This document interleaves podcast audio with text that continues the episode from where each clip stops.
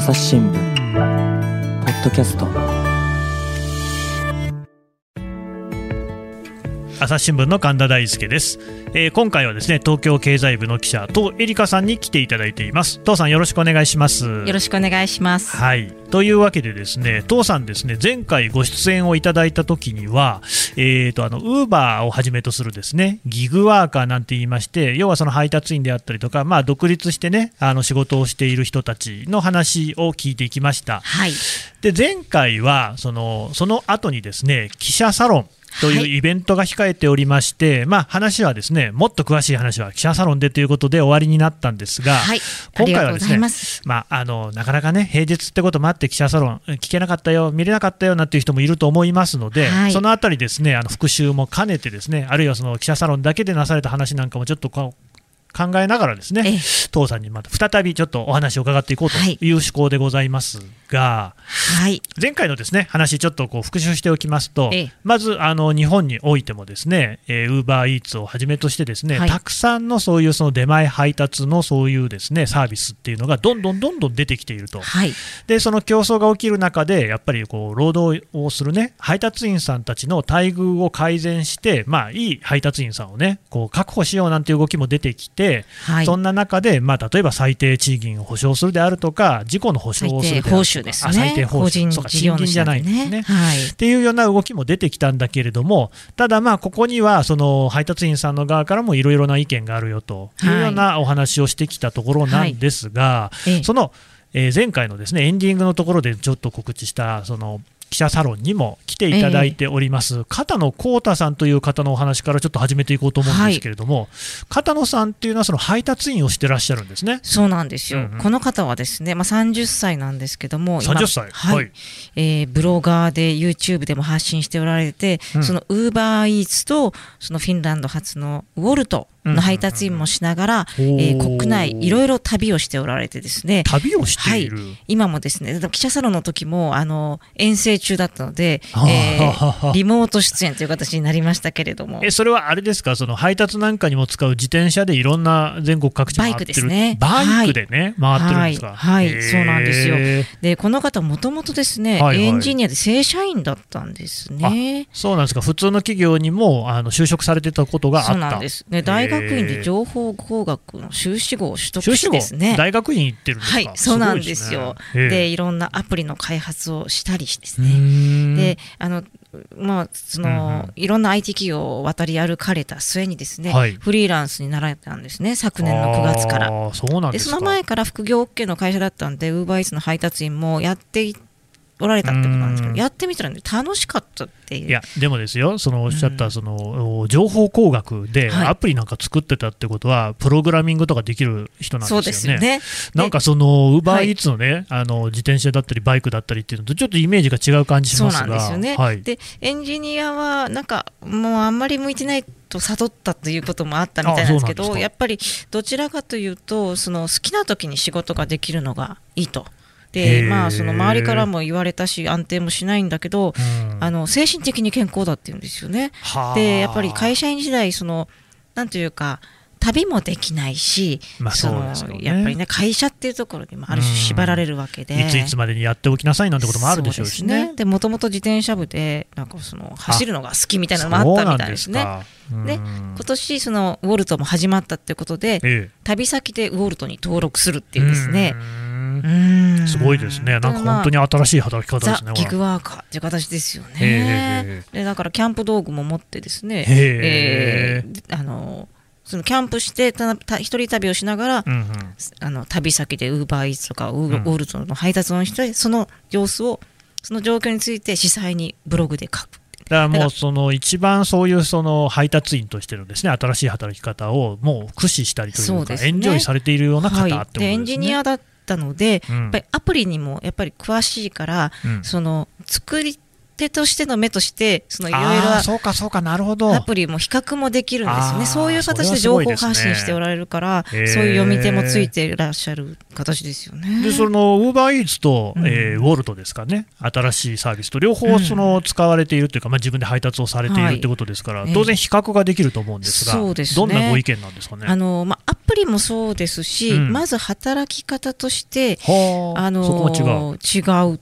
っていうことですどう違うんね。ですかね。なんかやっぱりウールとか長距離が稼ぎやすいっておっしゃってましたね。へうえ、ん、でウーバーイーツってその短距離で数をか、あの回数を稼いでうんあの稼いでいく感じなんですね。うんうんあのーだから多分あのーもしかしたらもしかしたらですよ、はいその断定もできないしよくよく言われてるのはそのウーバーイーツだから事故が多いって言われた時に、うん。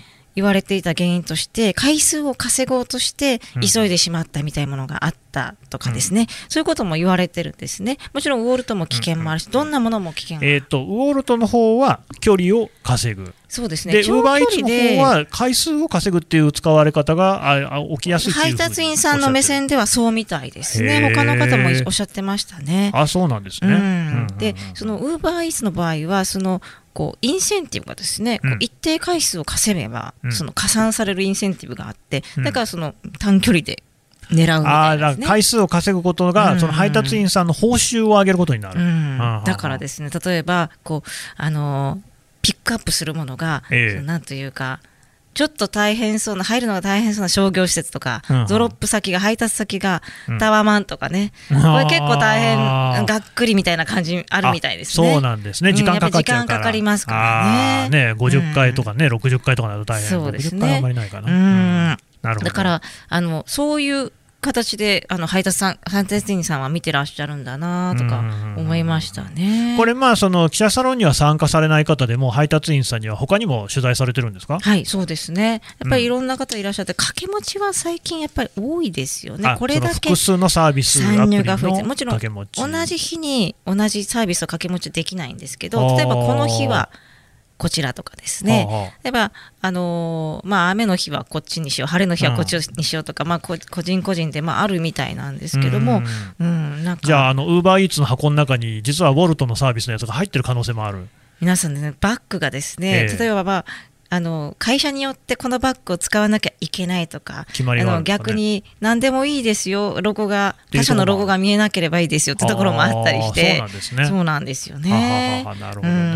ね。でも片野さんは、まあ、ウーバー用とウォルト用と持ってましたね。ウォルトはその専用のデリバリーバッグを持って、あのそそのジャケットも着なきゃいけないんで、うんうん。なるほどね。ね。まあ、だからその同じ日に掛け持ちっていうのはその意味では厳しいってところありますけど。あー。ですみません、その片野さん以外の人ってどういう人なんでしたっけあの例えばですね、ええまあ、仙台でその放放送大学に通いながら、うーん。あのは放送大学に通うじゃないですね、まああのまあまあそので学びながらね。その社会福祉の勉強をしながら、へーでもあのまあ、ちょっとお金を稼ぐ手段としてっていう形ですね。生活費いろいろ必要ですからね。うん。やっぱりその勉強の合間にっていう形ではまあいいと言えるのかもしれないですね。ですね。全く仕事を辞めてしまうとまあなかなか難しいですちょっと難しいところもあるし、うん。やっぱりその方もですねやっぱりうん。パッと始めてパッとやめられるのがいいっていう、おっしゃるんですね。一つの後腐れない、うん。そこはやっぱりその会社員として雇われるのとは違ったこう良さがあるってことですね。そうですね、うん。それこそ Uber Eats Union の話前回もしましたけども、 Uber Eats Union は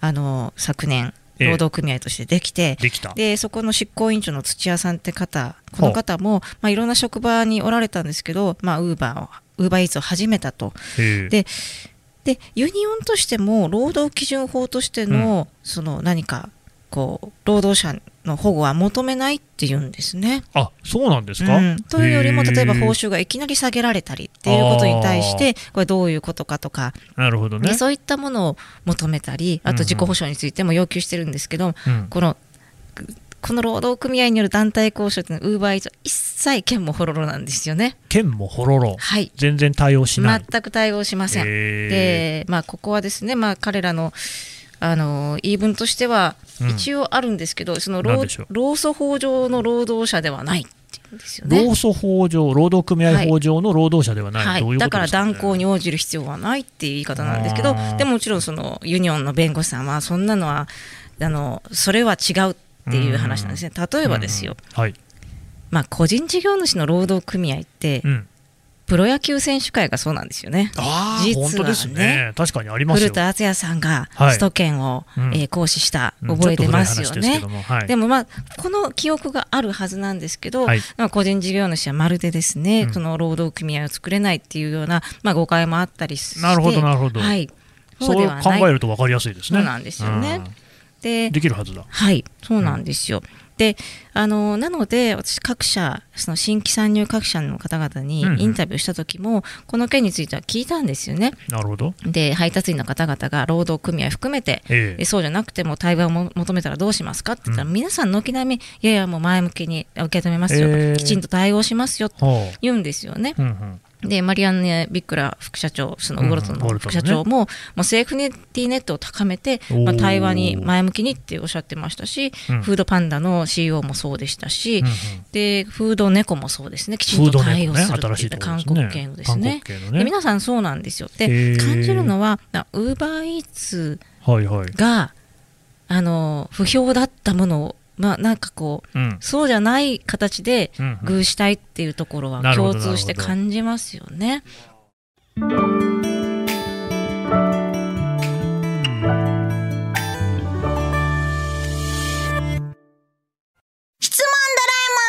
我が家の朝は質問から始まる。ガリレオ・ガリレイが観測した惑星は？どこだろう？身の回りのことや広い世界のことまでいろんな質問が毎朝君のもとへ。土星だって。毎朝のワクワクが未来を開く。朝日新聞まあね、ウーバーイーツがあんまりこうちゃんと対応しなかったから、逆にそこの部分で、うちは違いますよっていうような感じ。そうですね。あの、うまあ、ウーバーイーツ、まあ、ウーバーテクノロジーズですね。はいもともとの配車サービスも含めて。えやっぱアメリカのスタートアップとか、アメリカの会社だなと思います。非常に労働組合に冷たい、えあーカルチャーもありますし、そうなんですね。うんうんうんうんあのーただ、これはその日本法人もそのまま従わざるを得ないんじゃないかととも思うんですね。ただやっぱりいろんな外資の参入を見てると、そのローカライズ、まあ、日本に、えーあっあたもの、で配達員さん。でこれフードネコのですね、うん。これつもさんっていうあの、うんうん。えー CMO の方にインタビューしたで紙面にも掲載したんですけどはい。あのこうおっしゃったのが印象的なんですよね。ええ。で配達員もユーザーだっていうね確かにそうなんですよね。プラットフォーム企業ってうん注文者と店舗あ、とそうか。そうですあよのね。配達員と全員がプラットフォームを使って利用してるんですよね。うんうんだから配達員は勝手に働いてるやつと思ったらそういう配送にならないし向き合わないんですけど、うんうんユーザーですよってことですよね、うんプラットフォーマーだと言うんだったら、なるほどねっていうと。ころは大事にしなきゃいけないだろうなと思いますうね。んただ、まあ、残念ながら現実的にはそうなってない部分もある。ただこれだけその参入各社が対応し始めてるし対配達員の方に向き合ってるとなるとうん、え。実際そのウーバーイーツをやめるっていう優秀な配達員さんがはいやめてますよっていうウーバーイーツ長くやってらっしゃる方からうん。ツイッターでこう書き込みがあってですね、あそうなのかと、うん。まあ、そういうことはやっぱ起きうるってことでしょうえね。そうですよね。うん。なんかあの前回、確かあの最後の方に、まあ、記者サロンで話す話として、はい。ええ。韓国の事例があるよっていうようなことをね、紹介いただきました。韓国ではどういうことが起きてるんです韓か国はですね、韓国もその優秀な配達員の獲得競争がすごいらしくてですね。なんせね、その韓国ってすごくそのフードデリバリーが盛んになってるんでしょ、そうなんです。もう競争が激しいわけです、激しい。利用者向けだけじゃなくて、うんうん。配達員さんもそれは掛け持ちしますよねってことがあって優秀な人ほど、うんうん。っていう中でその韓国でライダーズユニオンができたんですね、ライダーズユニオン。労労働組合ができたんですね。でそれに対して団体交渉にちゃんと応じてですね企業側が。ああ、そうなんですか。とですねあの労働協約を結んだんですね。でその中には、うん。あの例えば長期優待のですね、うんうん。休暇の補助休暇費っていうのは韓国なんかあるみたいでですね、はい。休暇に使った例えばこう休暇を取りましたと。うん。それにあたってこんなお金を使いましたっていう時に補助するっていうなんか素晴らしい仕組みがあるらしくてそれも出すと長期の配達員には、ええ。あと健康診断の費用補助。あ、これは大事ですね。これ大事なんですよ、うん。これはですねお話を聞いたその個人事業主の配達員さんも、そういえば健康診断会社辞めてから受けてないって言うんですね。これ結構深刻で,、はい。で気がついたらあの病気が病気が見つかあの、うん。の早期発見が遅れたとかそういうことが起き得るんですね。うんうん健康診断の費用補助っていうのもすごく大きいと思うし、まあそのうん。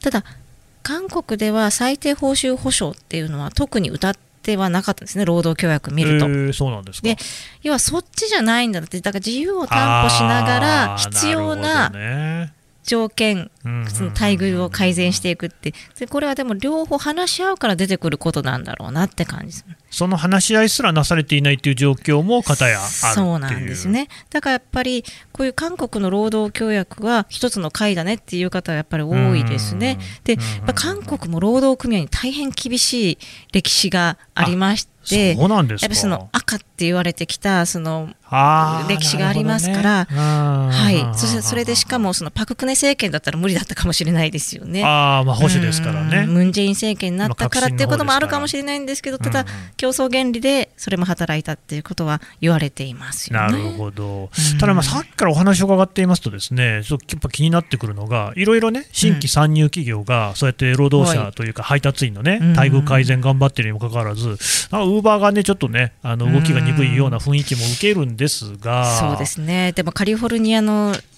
州法がですね、住民投票であのウーバー側に、うん。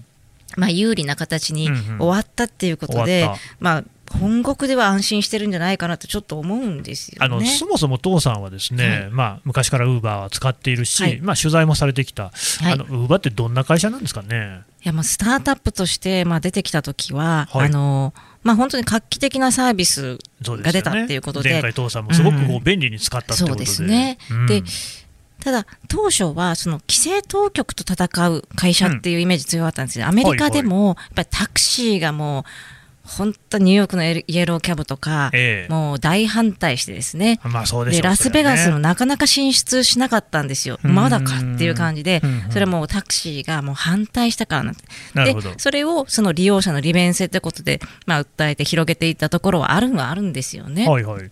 まあところが今やどっちかっていうとその運転手さんとか配達員さん働き手と対立するみたいなえー構図になってきてるわけですよね、その住民投票の話もそうだし日本でもその団体交渉を拒否しちゃうっていうことで言えばそちらが目立っちゃってますよね。なるほどね。うん。例えばこれなんか社長さんとかどんな人なんですかね？えー創業した創業者。トラビス・カラニックさんっていうのはですねもともと実はパリでに行った時に、うん。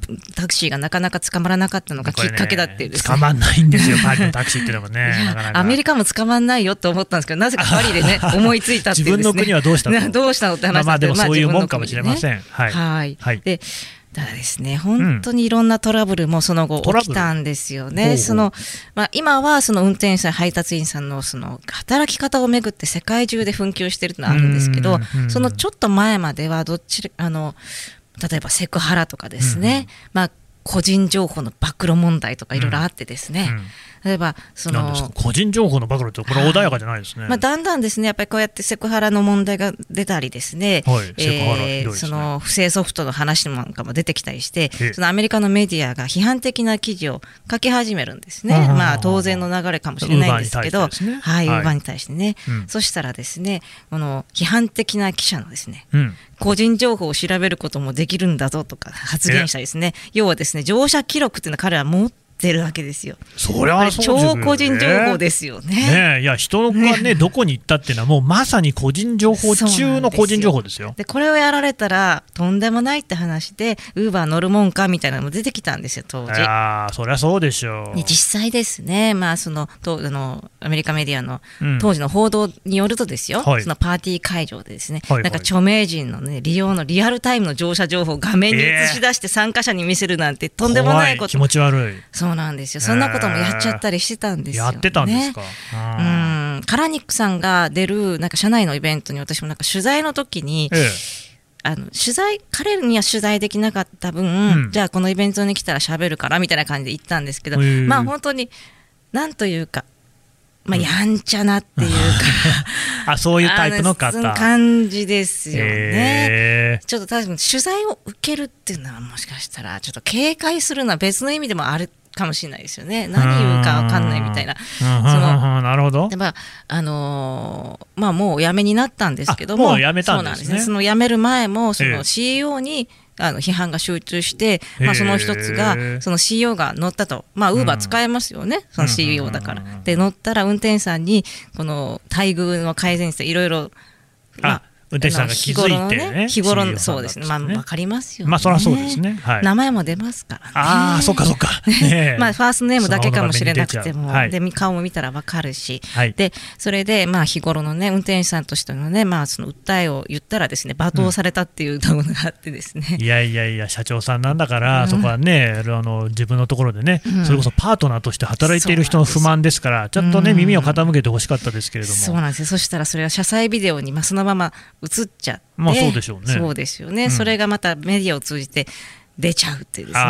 でやめろやめろ考慮になっちゃったっていう。それでやめちゃったってことですか？まあいろいろありましてね、まあ、その一連の中で。ねうーん。まあまあ、もちろんね、そういうような、その、えー何さんでしたっけ？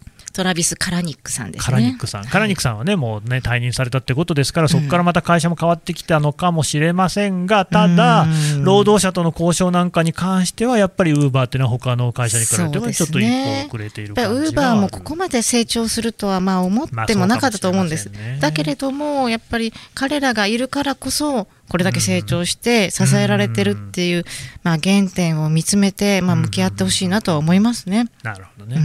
わかりました。どうもありがとうございました。ありがとうございました。